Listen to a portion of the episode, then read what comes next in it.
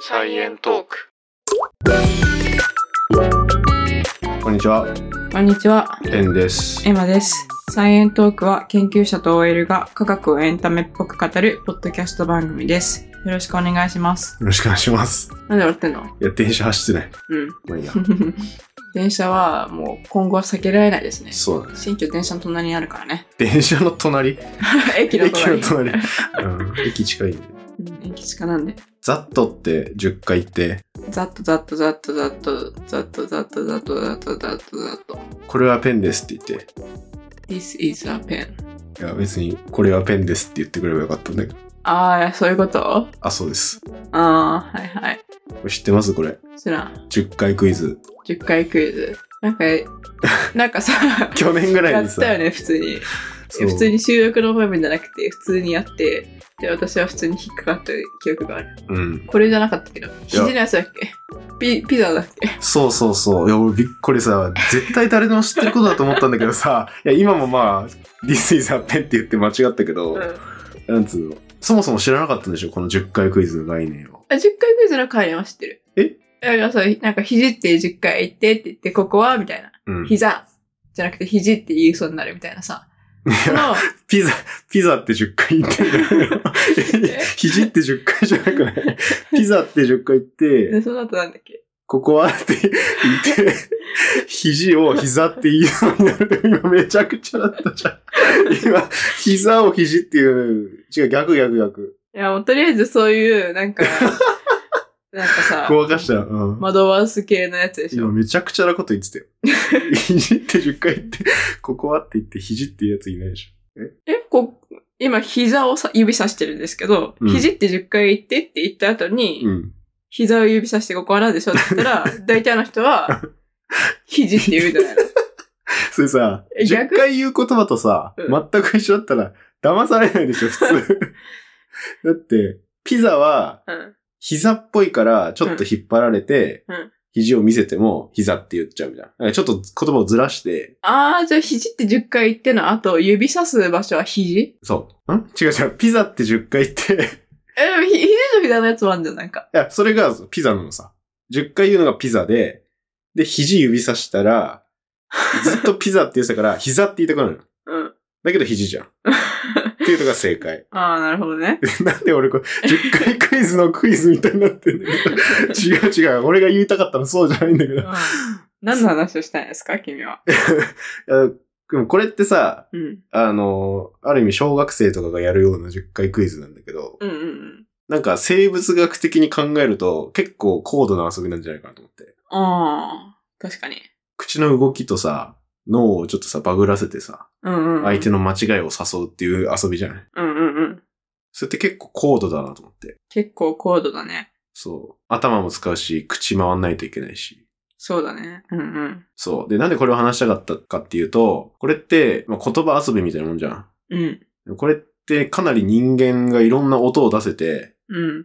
考えたことをすぐ口に出してやるゲームうん。って考えると、絶対他の動物はできない。うんうんうんそれってなんでなんだろうというか、でチうん。ン考えたことをすぐ口に出すことができない。そうう。ん。で、チンパンジーとかってそれできんのとか、うんうんちょっとそういう話をね、今日はしたいんですよね。うんうんあの、前回は、そもそも言語の概念、どうやって生まれたんだろうみたいな話でしたけど、うんうんうん。今回は体の構造的になんで言語を喋る方向に向かったのかっていう。うんうんだって言ってもさ、ずっとジェスチャーでもよかったわけじゃん。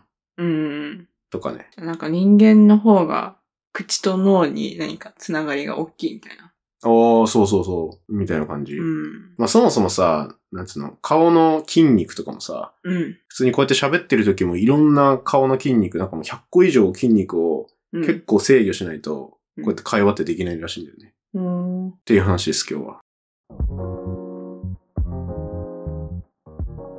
じゃあ例えば一個実験の例を出すと、うんあの、猿にモニターの画面を見せて、うん。そのモニターが、例えば緑から赤に点灯した時にだけうん。声を出させるっていう訓練と、うん同じやつで、その赤に変わった時に画面をタッチするっていう訓練をさせてみると。こうんうんれどっちが習得早かったとか、どうなったと思ううん。うんでも今の話の流れで言うと、うんタッチする方が早くってうんうん、声出すのが遅かった。そうう。で、これ全然違うのよ、期間期間が。ん。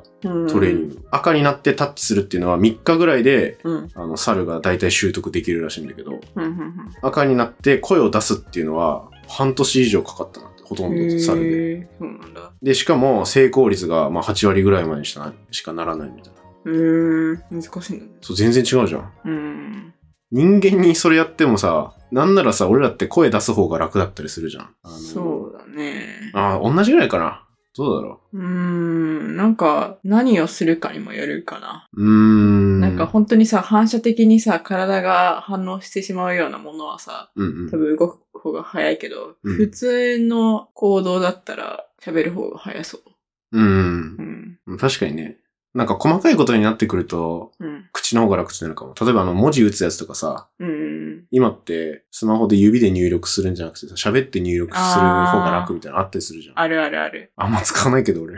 うん。たまに使う。でもあれって使う人ってやっぱ指を動かすより口で喋った方が早いや、みたいうん。な。それってなんか結構特殊なことらしいんだよね。じゃあさっきの実験の続きで、それぞれタッチするグループと声出すグループで、うん。トレーニングが終わった猿をまず用意して、で、その後に緑から赤に変わるタイミングが、だいたいね、2、30秒ぐらいを空けて、うんピッて赤くして、みたいなのを繰り返してうんトレーニングしてたらしいんだよね。でその次に、たまに、その、切り替えが5秒ぐらいで訪れるっていう実験をしたの。うん。いきなり赤出てくるみたいな、想定外のタイムで。で、タッチのグループは別に、間20秒ぐらいだろうが、5秒ぐらいだろうが、赤になったらタッチするっていう反応ができる。うん。でも声を出すグループは、それに全然対応できないらしいんだよね。全くほんま、ほとんどが声が出ない。うん。、で、成功したとしても、赤になってから5秒ぐらいはかかっちゃうみたいな。うん。遅れて。うん。これね、1年ぐらい声出す訓練した後でもそうなっちゃうらしいんだよね。へえ。だから、言えるのって、20秒ぐらい開けて、画面が変わったら声を出すっていうのは習得できたんだけど、うん。その感覚が変わったら、もう柔軟性はないみたいな、そんなに。ああ。変えちゃう。と、声がすぐ出るっていう反応ができない。うん。なるほど、なるほど。まあちょっとなんか不思議というか、タッチはできるのにっていうう。ん。これもしかしたら猿だからとかいうのってあんのかななんか犬だったらさ、うん。ワンって吠えるのとかすごい楽そうだけどね。ああ、どうなんだろうね。よく吠える犬だったらとか、ってことよく吠える犬だったらっていうか、犬にさ、手でさ、タッチさせるよりはさ、ワンって泣いた方が楽そうじゃない、でも猿は手が器用だから、であんまり声とか出さないし、だからう、ん。声の方が難しいみたいな可能性はない。確かに、動物の種類で違う可能性はまあなくはない。うん、どうなんだろうわかんないけど。まあでも猿も結構しゃ喋るというか、泣くのかうん。だし、やっぱ知能は高いはずじゃん。なうん。だけど難しいっていうのは、これも、だから脳で、目で色が変わったって認識してから、うん。声に出すっていう、そこのなんか、回路というか、あーそれがあんまりないんじゃないっていうう。んうんうんうんすごい頑張らなきゃいけない感じなんだ。そうそうそうそう。だから人間みたいに手足と同じように操れるわけじゃないさそうんうんう。っていうのがなんか一つ言えたりするらしいよ。うんうん。で、もう一個、今のって結構反射神経的なことだけど、うん。うん。当然、その、喉の形とか、うん。口の形とかもまあ違うわけだけど、日本語の場合だったらさ、あいうえおとかうん。言えるけど、猿ってもうこの母音自体は全然生み出せないらしいんだよね。おーただ同じ音出すだけみたいな。うんうんで、それって、喉の形が全然違くて、なんか特徴的なのって、咽頭の位置がうんうん。猿より人の方が低いっていうのがあって、うん。まあなんつうの、喉、喉の空間うん。うん。が人の方が広いと。うん。で、そこら辺の筋肉が発達してて、音を生み出す時の喉の形を変えるパターンが人の方がいっぱいあるから、うん。まあ音のパターンっていろいろ作り出せますよねっていう。うん。構造的にはなんかそういう違いがあるらしい。うん。うん。うんうんうん。他にさ、うん。今、猿と人間を比較してみたけど、他の動物で、まあ、人間みたいな感じで、その咽頭の位置が低いとか、あとは、喉の空間が大きいみたいなああ。動物っているのかな鳥とかいろんな音出せるし、あー人のものまねできるから、オウムとか。鳥の喉ってどうなんだろうね。でも広そうじゃない広そうか可動域広そうだよね。うんうんまあ今回猿との比較に特化してるけど。うん。うんうんで、まあ一個その位置がひ、咽頭の位置が低くて、喉の空間が広いっていうのが違いと、うん。うん。あとこれって人の先祖的な、例えばホモエレクトスとか、うん。前紹介したけど、初めて直立していろんなとこ行きましたって言ってた。うんうん。ホモ族。まあそれも、なんか比較的低いんだけど、なんか筋肉の形とかは違うんじゃないかっていうのが化石から分かってるらしくて。えー、でも化石って骨しか残んないよね。骨の情報でも筋肉の、まあ、推測みたいなのが結構できるんだ。そうそうそう。うん。なんか、舌骨うん。まあ骨だけどこれは下の骨って書いて、舌骨うん。があって、で、それが咽頭の上にあって、うん。で、その間に筋肉があって、その、収縮して動かしたりしてるらしいんだけど、うん。そもそも、この筋肉に相当する場所がホモエレクトスにはないらしくて、え舌ー。骨と咽頭の間みたいなとこが。うん。だから、少なくともホモエレクトスは今の人間ほどいろんな音を出せたわけじゃないよねっていううん。うん。うん。のも一応言える。うん。ホモサピエンスになってからは、もうみんな同じような喉の形なあ、化石的にはそうらしいね。のうん。なんかちょうどその間ぐらいなんじゃないのっていう。いやよりいろんな言葉を喋れるようになってんのが。まあこれは推定だけどね。なったらもう、ホモサピエンスになるちょっと前ぐらいから少しずつ喋れたかもしれないっていうこと。そう。いや、むずいのがさ、これだけだとう、ん。別に今ほどこんないろんな音出せなくても会話って成立するよねっていう。あ実際にどっかの民族とかも、なんかものすごい母音に相当する音の数が少ない民族とかもいるらしくて、ーうんうんで日本語って50音あるわけじゃん。一応文字的にはというか、うんうんうんは発声的には。うん。はいはい。だけど、それがもう全然、なん、なんぼだろう。まあ50もない、うん。すごい少ない数の民族もいるから、まあ別にこれがホモエレクトスが言語を喋ってないという証拠にはならないよね。うん。とも言われてる。うん。うんで、今のって、うん。うん。形的にはそうなんだけど、形動かせるだけだと、いろんな音出せないというか、今うん母音の話が結構メインだけど、うんうん子音ってさ、割と口をパクパク動かすところで決まるというか、うん。ああ、なんか、より唇に近い方向で決まってるイメージはあるね。そうそうそうそう。喉で音出して、口に向かっていくときに歯にどうやって当たるとか、うん。舌の。形がどうですかとか、うんうんうん。その辺で子音とかは決まるわけじゃん。うん。で、これに必要なのって、ある程度、早く口が開閉しなきゃいけない。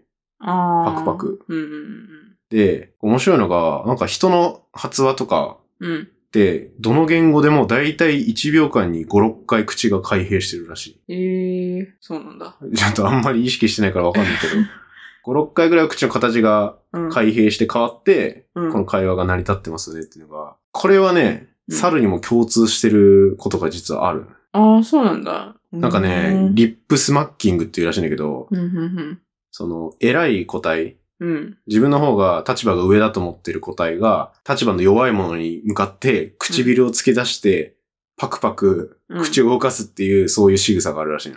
うんうんうんこれも大体1秒に5、6回ぐらいなんだって。いうん。へえ、その時は音はさ、発するの。や、音はね、発してないんじゃないかな。うん。だったら、口の形をパクパクさせるだけ。。そうそうそうそううんう。で、なんかそれで感情を表してるみたいな。表情動作自体のことをリップスマッキングって言うんだけど、うん。うん。まあこれが発話の起源なんじゃないのって言ってる、まあ、研究者もいて、うん。で、確かに、普通に猿が暮らしてる時に口動かしてる時よりも、うん。こうやって相手をなんか威嚇してるというか、うんその動作してる時を X 線のカメラで調べてみると、うん。人が。喋ってる時の口とか喉の筋肉の使い方に結構似てるっていうデータがあるらしい。え、ごめん、何と何を比較してって言ったあ人が喋ってる時の、うん。その舌とか喉の動き、あ、いやいや、そうじゃなくて、えっと、猿の中でさ、何と何、何を比較した時にって言わなかったっけ猿の中で、違さう。さ猿がなんか敵に話してる時の方が、人に似てるみたいな。あれちょ、ちょ、ちょ、ちょっとそこんとこもう一回初めから言ってもらって。 え私の聞き間違いかもしあ猿が普通になんかさ、口動かす時はあるじゃん。れない。うん。物食べる時とかさ。うん。そういう時に比べると、この動作をしてる時、このリップスマッキングっていう動作をしてる時だけ、うん。結構その、舌とか喉とかが、の筋肉を使って、口をパクパクさせてる。うん。で、それが人の喋ってる時に似てる。ああ。で、まあ確かに、その、人もさ、うん。赤ちゃんの時バブバブ言ってさ、うん。最初って、だいたい1秒に2回ぐらいらしいんだよね。口の開閉できる速度って。ええうんうん。そんな早くない。で、まあ成長するに従って、だいたい5から6回ぐらいになっていくんだけど、うんうんうんこれ猿も一緒らしくて、ええ猿のリップスマッキングも1歳ぐらいだと結構ゆっくりにしかできないんだけど、うんうんうん。 2歳ぐらいになってなんか成長してくるとうん、人と同じぐらいの速度でできるようになってくるみたいな。ええなんかその発達の仕方もちょっと似てるよね、みたいな。まあ、音の出し方は、まあ、喉で変わってるとかはあるんだけど、あとは口の動き的には、だからそういう一定のスピードで口を動かすっていう点では、人と猿はちょっと似てるかもねっていう。それはどういうことなんだそれは、母音の数とかは猿の方が少ないけど、子音は同じように作れるとか、そういう解釈ではなく、もう本当に、なんだろう、唇の開閉の数は似てる。まあ、似てるっていうだけだね。似てる。うん。どれぐらい種類がっていうわけじゃないけど。うん、うん、あ、で、今の話に加えて、あと神経系のうん接続もやっぱちょっと違うらしくて、うん。うん、うん、うん。で、人間って、その脳の運動やみたいな、まあ、運動を司っているところうん、から結構手足とか指とかうん。のに近いような経路で口も動かせるってうんんんいう風になってるらしいんだけど、猿ってそこを一回なんか別の毛様体っていうなんか呼吸とかを司ってるようなところを経由してからうん、うん。口を動かすっていう神経経路ができてるんじゃないかってなってて、へえその神経基盤もちょっと違う。それはさ、うん。訓練していくうちに直接口になってるみたいなことはないのああ、でも今のところ猿にはだから訓練してもうん。なかなかその神経基盤が変わるってことは全然ない。へえそうなんだ。まあだからそれが最初のタッチするか喋るかっていううん、うん、のが、やっぱ1年ぐらいかけて訓練しても、うん。うん。そこが繋がるわけじゃないよねってーいうん、なるほどね。う。で、人はもう最初から繋がってるから、うん。まあ、だいぶ有利みたいなね。うーん。直。接経路があるか、猿はある。人だったら直接の経路があるけど、猿はないですよみたいな。うんうんうんだから聞いて、すぐ喋って返すっていう会話は成立しませんよねっていう。うん。ああ。感じになるねほどうんううんんうん。やっぱりジェスチャーの方が猿にとっては楽なのかな。あ、そうだねう。ん、だ反から応するっていう意味においてはね。うん、ジェスチャーとか体の動作的なところの方がうん、コミュニケーションを取るっていうところはやりやすい。うーん。で、今3つぐらい要素言ったんだけど、その、うん喉の形と口パクパクするのと、うんあと反射神経的なところ。はいはいはいはい。っていうのはまああくまでそれぞれの要素ではあるんだけど、うん。だけど動物的なところはさ、やっぱ猿からさ、猿的な最初発生をしてて、うんうん。そっから進化してきたって考えるのはまあ自然っちゃ自然。うんうんだからそこには、これが絶対大事だっていう要素があるわけじゃなくて、うん。うんまあ神経経路が大事だったのかもしんないし、うん喉の形変わったのが大事だったのかもしんないし、みたいな。うん。ああ。どれが決定打なのかはわからない。。そうその3つのうち。そう。うんで、それぞれ結構関係してるしね。うーん。関係してるの例えば神経がベースだったらさ、喉を動かすのもまあ筋肉で神経で、うん口動かすのも神経で、うん。ベースになってそうだけど、でもその神経ができるためにはやっぱ口動かしてたのがそれが良かったのかな。どっちが先なんだみたいな。うんうんうんだからまあ、いろいろそこが統合されていって、うん。うん。今の言葉みたいな複雑な音を使いこなすっていうところになったんじゃないっていう。うーん。まあ、結構ふわっとしてるけどね。ホモ・サピエンスの化石ではもう全部さ同じ形なの喉の形とかああ、基神本的に経はあ神経回路わかんないのかな神経回路とかはわからなくて口の開閉の回数とかもわかんないかあ、口の開閉の回数はだからいろんな言語を調べた結果、うん1秒5、6回っていうのが出てるらしい、一応。あのホモ・サピエンスの一番初めの時にどれぐらい回避したかはわかんないよね昔のってことそうそうそうそうあ、昔のはわかんないね。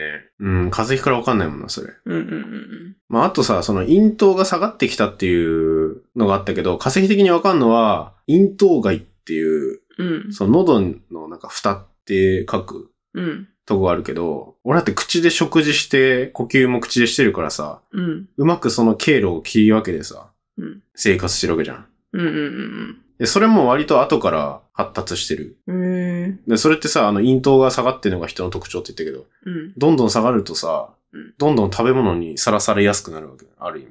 上の方だったら、なんかもっと切り替えやすいというか、そんな、食べ物と完全一緒じゃなさそうなとこ通るんだけど。食道の始まりと咽頭が遠くなるってこと咽頭が上にあればあるほど。あ、そうそう、上にあればある、そうそう。うんうんうん人はだいぶ下。うん。うーん。いや喉のさ、空間っていうのは食道ではないよね。喉の空間は食道ではないね。の上みたいな感じだね。食道の上。でも食道と近くって食道にも何か影響を与えてるのあーえっと、例えば、咽頭が結構上だと、呼吸するときは、その上に持ち上がってきて、うん。鼻につながる経路に押し込まれるみたいな形になってて、で、気管に何は、があの、呼吸する経路、呼吸する経路が、肺につながってるのは、うんうん。咽頭が上がると、うん、鼻の方に押し込まれて、で、その時に食べ物が入ってくると、ちゃんと胃に食べ物行きますみたいな。で、咽頭が下だと、で、咽頭が下、まあ、こう大人だとそうなんだけど、咽頭が長くなって下の方に行くと、うん、咽頭がどんどん上がらなくなってくるんだけど、それを切り替えるために、食道活躍筋っていうなんか違う筋肉が、今度は肺に行く方に蓋をして、で、食べ物が胃の方に、食道の方に行く。うーん、なんか、だいぶ絵がないと想像できにくいけど、あー、まあ、伝わりにくいか。うんうん。と、まあでも、もともと言いたいことなんだっけ切り替えうまくできるっていうのも、うんその喉が発達したっていうのもあるんじゃないああ、なるほどね。そうそうそう。咽頭が上の方だと別にそんな喉の筋肉を発達させて、うんうん。肺に行く方と胃に行く方を切り替える必要がそんなにない。まああるけど、うんうんうん。そんな発達してない。うんうんうんで咽頭が下がってくると、そこの切り替えをしなきゃいけないっていう食道活躍筋がうんうん。発達して、で、その筋肉って声を出す時にも使われてるから、うーん。このおかげである意味ちゃんと喋れるようにもなってるかもね。じゃあ、なんでそもそも咽頭が低くなったのかってなるよね。なんか咽頭が低くなるのが先で、その後しゃべ喋れるようになるみたいな感じであるんだったら、うんうんなうん。んでそもそも咽頭が低くなったんだろうね。確かに。なんでだろうね。やっぱでもなんか、普通に自然に考えたら、うん喋る必要があったから、咽頭低くなって、うーん。そうしたら、まあ、食道とかに影響を与えるから、なんちゃら菌を発達させる必要が出てきたみたいな。でもシンプルに考えたら多分直立二足歩行とか関係しそうだけどね。咽頭が低くなるのに。そうーん。う。ああ、でも一応、うん。人は直立して、うん。かつ、その、イントが高いままだと音を出しにくいからうんうん下がってきたんじゃないっていう説あるらしうん。うーん。なるほどね。い。で、そうやって後から下がってきちゃったことによって、うん、今度は食べ物がその肺の方に行っちゃううんうん。っていうのを防ぐために、またその蓋みたいなやつができて、き筋肉がすごく発達して、で、結果的には喋る方にもプラスになったみたいな。えー感じかな。でもその分、その筋肉が衰えたら、うん。そっちに食べ物行っちゃったりして、うんうんうんうん。だからまあ、病気になっちゃったり。なるほどね。じゃあやっぱ直立二足歩行ってすごい大事なんだ。大事だけど、これでも、ある意味リスクは上がってんじゃないあれなんか前もさ、直立二足歩行になった話したよね。した。それは直立二足歩行になったから喋れるようになったって話したっけいや、それは繋がってないんじゃない直接は。あれ、なん、なんで直立、なんか、直立二足歩行になったから、何々できるようになったみたいな話しなかったっけそれはなんだっけああ、脳が冷えるとか、うん。あと食べ物を運べるようになるとか、うんうんっていう利点があるっていう話をした。二足歩行になって。うん。うーん。で、その結果、何かできるようになったみたいな話しなかったっけうでなんかさ、直立二足歩行だから今の人間と他の動物の違いがあるみたいなような話をしたような記憶があって、あなんかじゃあえそれペンギンも直立二足歩行だから、ペンギン直立二足歩行じゃない。あ、じゃないか。しゃがんでるんだっけてか一番大事なの、この時の話が一番大事なのって物を運べるっていう話で食べ物を持って帰れた。だからそれで選択されてった。何の回だっけこの時。これた直立二足歩行の回。直立二足歩行の回。うん。なるほどね。えプレゼント仮説話した時。プレゼント仮説だっけか。直立二足歩行になると、物運べてプレゼントを持って帰れるようになるみたいな話だっけそうそうそうう。ん。で、生存には有利だけど、うん。で弱点は速度遅くなるとか、うん。あと、子供を産みにくくなるとかうん。う、んうん。話だけど、そのプラス、食べ物が肺に行っちゃう可能性が上がったっていう。咽頭が下がって。ああそこは繋がってるかもねっていう。でもそういうデメリットもあったけど、その分、うん。その蓋の筋肉が発達して喋れるようになったっていうメリットはめちゃくちゃでかいよね。まあでも、それだけ喋るのって大事だったなっていう。でもさ、うん。今の直立離足歩行になった結果、たまたまうん。蓋の筋肉が発達して、うん、で、喋るための筋肉が発達したから喋れるようになったみたいな。なんか喋るためにからではな直いかな。立二足歩行になったみたいな感じではなくて、直立二足歩行になったから喋れるようになったっていうことなのかなって思ったけど、うーん。でも、いや、そこの喉の筋肉がうん。発達したからといって喋れるかっていうと違うじゃん。うん。まあ、え原因それもじゃあ一つの原因。そうそうそうそう。うんこれねうん、要素を並べていくっていうことしかできないから。うん。逆に、直立に走行してそこ喉が発達したから喋れるようになりましただけだと、うん。なんか説明としてはだいぶ不十分かなって思って。まあ、そりゃそうだよね。そう。必要条件であって十分条件でない。そうそうそう。で、もう一個大事なことって、やっぱり脳みそだと思うな。うん。脳もそれに追いついてないと、うん言葉喋ることできない。うんうんだってさ、さっきの話だと、じゃあ鳥とかオウムとかってうん。うん言葉発せられるじゃん。うんうん。しかも人と同じクオリティで。うん。だけどさ、オウムってじゃあ言語習得したって言えるのって。言えない。な音をコピーするだけだから。そうそうそうそう。ん。なんか自分で文法とか組み立てて自分の考えを発信するみたいなことではないからね。そうそう。それできてないじゃん。うん。だから、ある程度知能レベルも必要みたいな。もちろんね。うん。で、これ知能レベルとかのさ話って前したじゃん。うん。チンパンジーとかアウストラロピテクスから、大体脳って3倍ぐらい大きくなってますよねっていう。うんうんで、それって、なんか一応ね、チンパンジーと分岐してから12万5千世代ぐらいでそうなってるらしいんだけど。うん。うんうんで、しかも体に対して脳も大きくなってる。うん。うんうんうん。。 EQ みたいなうんうん。話とかしたことあるけど、だけどさ、やっぱ脳が大きくなることって、いいことだけじゃなくて、うん。例えば脳ってめちゃくちゃエネルギーが使うから、うん。その成熟するのに時間がかかるとか、脳が成熟するのにそう。ああ。とか、やっぱり赤ちゃんの脳が大きくなると、うん生まれにくくなるとか、うーん。いろんなデメリットがあるけど、それでも、やっぱり知能高い方がいいよねっていうので、今に進化してきてるわけじゃん。一応、メリットの方がでかいから。うん。。っていうで、じゃあなんで知能上がったのみたいな。うんうん。で、これが結構難しくて、言葉を使えるから知能が上がったのか、うん。知能が上がったから言葉を使えるようになったのか、うん。どっちなのっていう問題もある。これはね、答え出てないんだけど、両方どっちが先かってことうーん、どっちが先なんだろうね。でも少しずつなんか両方レベルアップしてそうじゃないでうん両方が少しずつ両方高め合って、でどんどんどんどん上がっていたみたいな。昔はそこまで頭良くなかったし、うんうん。言語も今みたいな文法しっかり単語しっかりじゃなかったけど、うん。少しずつレベルアップしていったのかな。なんだろまあそうだよね。多分さ、う。うん。なんか予測とかを始めたりするわけじゃん。うん。なんか雨いつ降るんだろうとかさ、うん。この先に何があるんだろうみたいな。うん。そういう予測をするのが、なんか割とコミュニケーションにもつながるし、知能が上がるっていうのにもつながりそうみたいな。うん。とかは一応あるけど、で、予測は生きていくために必要だもんね。そうそうそうそう。うん生きていくために必要だから、どんどんどんどん、う。うん。そういうのができる答えが残って、うんうん。とか。でさ、そうやって言語と一緒に脳が進化してきたって考えたらさ、うん。脳に言語専用の場所があっても良さそうじゃん。うん。でもね、これ前紹介した言語学のうん。人の本によるとね、脳に言語専用の場所はね、ないって言ってる。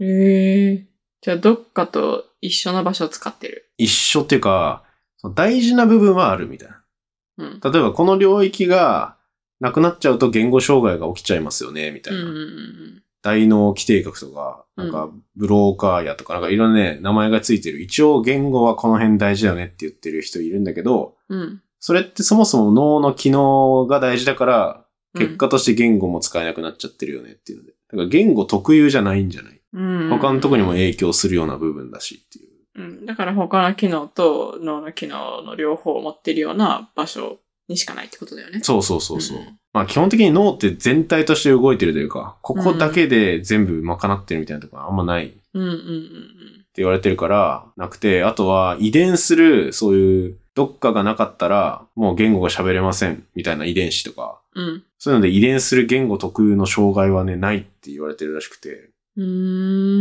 なんか一応、その言語障害的な、その言語を習得するのに障害が出ちゃうような、うん。まあ脳の場所とかうん。はあるんだけど、結局、まあ後から学び直すみたいな方法ができる人はできる。だから特定の遺伝子とその言語って必ずしも結びついてないよねって。うん。うん。うん。うん。なんで、ここが発達したから言語が話せますっていうもんじゃない。それに、うん。別に言語的に優れてるかどうかって、まあ、あの、現代の人の話だけど、うん特に遺伝しないっていうことなんかな。例えば、親がめっちゃ言語能力に長けてる人だからって言って、その人の子供が言語能力高いとは限らないみたいなことかな。ああ、だって生まれたばっかの時に言語知ってるわけじゃないし、うん。やっぱ後から学習していくもんじゃない、基本的には。うん。その学習の過程とかが必要なのかな。そうそうそうそう。まあが重要なのかな。そう。で、それをいかに効率よく学習できるかは脳の機能が大事だと思うけど、う。まあ、先天的なものではないんだね。先天的なものじゃないっていう。うんうんまあ、みたいな結構難しい問題だけど、これ。だかうん。ら脳と言語は一緒に進化してきたのは事実なんだけど、うん。うん。脳みそは別に言語に特化していないんじゃないっうん。うんていうのが、割と今の結論らしい。うん。うん。うん。まあ、そう考えるとさ、口の形とか喉とかもさ、うん。別に言語に特化して進化してきたのって言われたら、うん。そうじゃないね。なんか応用してるみたいな感じじゃん。だってもともと別に口って食べ物を食べる場所であって、そうだよね。舌とかもさ、うんうんうん。別に言語を喋るために生まれたものではないけど、結果的に言語を喋るときに使ってる。うん、さっきのみたいさな、うん。あの、食道と気道を分ける筋肉の蓋もさ、うん結局別に言語のために発達したっていうわけでもなく、うん。まあ、そ、それも一部あるのかもしれないけど、一部あんじゃないやっぱそれは。まあでも何かと一緒に機能を共有して生まれたうん。もの。そうそうそううそう、っん。て考えるとなんか体の構造と言葉喋ってるのって不思議だなと思って。不思議だね。そうう。ん割。と後付けじゃん。全部。うん。だから本当に言語に特化した人たちがこれから先生き残っていくとして、うんうんなんか口の形とかどうなんだろうな、みたいな。なんか、うん。うん。今って100%言語に特化してないんじゃないかなとか思うけど。うん。しかもなんか、どうやって言語ができてきたんだろうっていうさ、元のところをさ、考え出すとさ、うん。原因がわかんないじゃん。うん。もうすごいさ、昔まで辿ったらさ、まあ、猿とか犬とかがさ、ワンワンとかキーキーとかさ、うん喋れること自体がさ、なんでだろうってなってくるよね。なんかそこ、そこからなんか応用してきて、だんだんだんだんうん。進化して言語喋れるようになった感もあるけど、うん。なんでそもそも口使って喋れてるんだみたいな。あ口使って声出せるんだ。ああ。犬も鳥もみんな口でピーピそうだね。ー。でも虫とかはさ、羽とかこすらせてうんうんうん。音出すよね。なんか人の体の中で一番どこが音が出るのかって、うん。まあ、手叩くとかもあるけど、うん。出しやすかったのが一番喉だったの。てか他にある空気振動させられる場所。って考えたら動物とかもみんな口から音出てんのって、うん。そういうことなんじゃない昆虫とかは、まあ確かに全然違うけど、うん。確かにね、虫とか音鳴らしてるやつがいっぱいいるってことは、それがいいからってことだよな。そうだね。音鳴らす必要はあって、虫でも動物でも。でも動物は口で鳴らすし、うーん。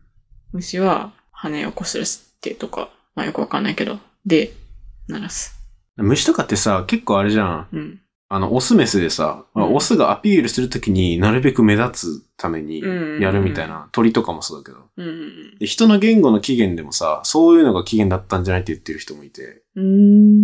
なんか違う個体に求愛行動をするために、最初こういう言葉を発してて、うんで、それが、どんどんどんどんいろんなパターンができてきて、うん。それが言語になっていったんじゃないみたいな。うんって言ってる。人もいる。なるほどね。ん今の話で言ったら、うん。言語の起源は求愛行動で、求愛行動は虫でも鳥でも人間でもするから、もしかしたら、なんだろう、鳥がめっちゃ人間みたいに進化したら、うん。口、口で喋らずに、うん。羽で喋るような生物が進化してたかもしれない。あー。でもそういうことだよね。でさ、その羽の音にさ、うんシンボル的な考え方をできる知能を持ったらさ、そうだね。もう言語だよね、それ。うんうんうん。でもたまたま、羽文字みたいな。うんうん、動物とか猿とかは口で音を発する系だったから、うん。そこがなんか脳とかに近くって、で、音とかもよりコントロールしやすくって、で、どんどんどんどん進化して言語になったみたいな。うん。なんかそういう例が結構ありそうな感じよね。説として。って考えると、もう、言語の起源は QI コードでも、QI コードって言ったらもう、生物の生存そのものだね。だからなんかうんもうでもそ言れは語が生まれるのはもうなんか必然な感じがしてきた。ああ。なるほどね。それに成功したやつが生き残れるもんね。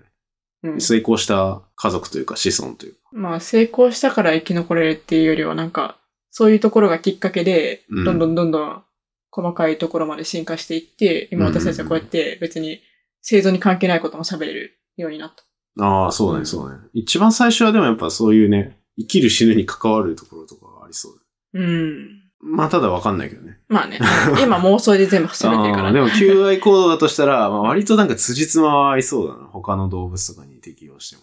うんうんうん。で一回この世界の人たちが全員言語を失ったとしたらさ、うん。最初に言葉を発するときって、なんだろうな。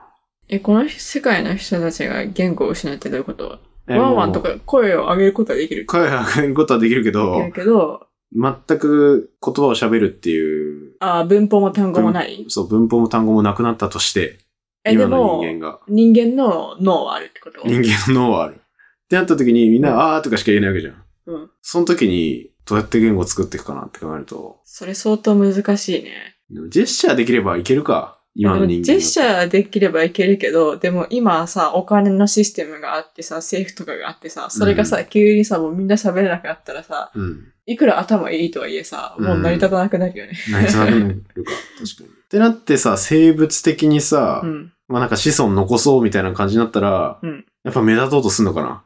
うえーとか言ってるやつが、 目立そうっだろうて、人集まってくるみたいな。え、でもそれ記憶ある前提記憶が、 記憶ある前提だったらでも、記憶ある前記提だ。憶ってさ、うんほぼ言語だよね。まあ言語ではあるけど、あじゃあもう言語があった時の記録を、記憶はあるけど、もう言語の喋り方を忘れたっていう前提。そうそうそうそうそあ、そしたら言語取り戻そうとするよね、多分。う。まあ確かに取り戻そうとするな。うん。で、何かしらさ、うん。みんなで情報を共有して、あ、これはこうだったよね、あれはああだったよね、みたいな。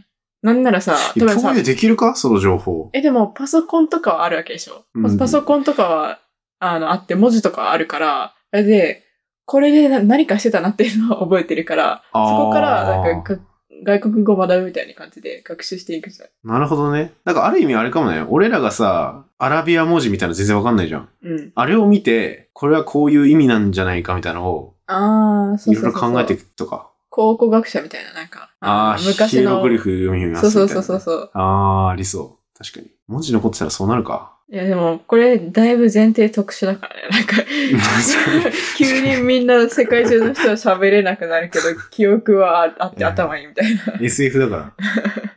あ、そういう SF できんじゃうん。ん。また SF 始まった。でも、頭いい人が解読していくかもな。確かに。文字の意味。うん。で、一人分かったらさ、その人がどんどん教えたらさ、うんうんいけるじゃん。うん。ああ、いけそうだな。うんでも、ネッ社ト使える会活動はさ、うん。もうストップするよね、一旦。だってみんな分かそんりなゃい。そうじゃん。そう、それ、何も回らなくなるよね。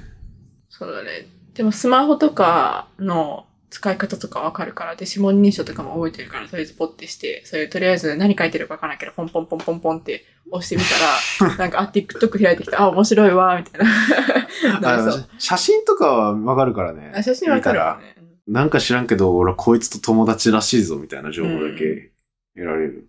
え、なんでさ、この急に言語なくなったらっていう話したのいや、普通に今亡くなってから、もう一回言語ができるでき方って、あー。昔とちょっとまあ状況違うけど、うんうん。ちょっと近いものがあるんじゃないかな。ああ。なるほどね。知能レベルは高いけど、うん。言語ないみたいな場合ってどうなってくんだろうな。うんそういうパニック映画できそうだな。まあでもやっぱりそうなると、もう人間の三大欲求を満たすためにみんな行動しそう。ご飯を取り合うためにうん。と取り上げるためにでもコミュニケーションとか取らなきゃいけないから、なんかグループ作って、で、ここでのグループでは、なんか、うんうんあいうえよって言ったら、これはご飯ですみたいな意味とか、そういうのがどんどんどんどんできてきて、うん。ローカル言語みたいなのいっぱいできそうだな。できそうできそう。でも昔そうだったもんな。うん。ある意味新しい言語がいっぱいできるのかじゃなな。いこの駅の周辺の、うん。東京駅周辺専用言語みたいなのできてさ、ああー、できそうだな。そこの地域の人はそれで会話通じるみたいな。うん。結局カリスマみたいなやつ出てきそうだな、そこで。そうだね。でもそこでもう言語できちゃったら、もうあとは広げるの楽だよね。うん、確かに。だっていろんな、言語使いながらいろんなとこ行けて情報共有できるから、もう大阪まで進出できて、だから大阪の言語グループと、またちょっと、うんちょっと戦争みたいなのが起 きる構想起きそうだ な、それ。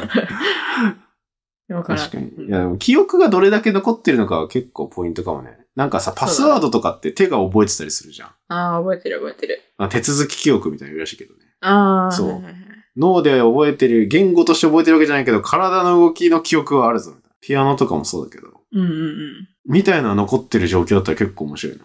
うんうんうん。全然知らないやつだけど、なぜかパスワード開けれるみた いな人出てきて。確かに。自転車も何のためにあったか、あ、でも自転車はもう覚えてるのか。自転車の存在と、もう体がうん。覚えてるから、いいのか。そう、自転車の使い方はわかるみたいな。そうだね。自転車関係ないね。うん。あ、でも記憶力とかも大事だからな、言語を習得するときに。だって言われたことを覚えてないと、うんうんうんうん。どっか違うとこ行って同じこと喋るとかできないかうんうんうんうん。で、言語があるから記憶力も高まるしね。なんかもら。うん。う、お互いがお互いをサポートしてるからね。そうそうそうそう。難い。しいね、言語って。そんな感じになってるよね。うん。はい。はい。だからまとめると、まあ、言葉の最初って、まあ、本当の最初は難しいけど、少なくとも状況証拠で、状況証拠的には喉の空間が広いとか、うん。あとは猿より人間の方がおそらく認識してから口に出すまでのスピードが速い。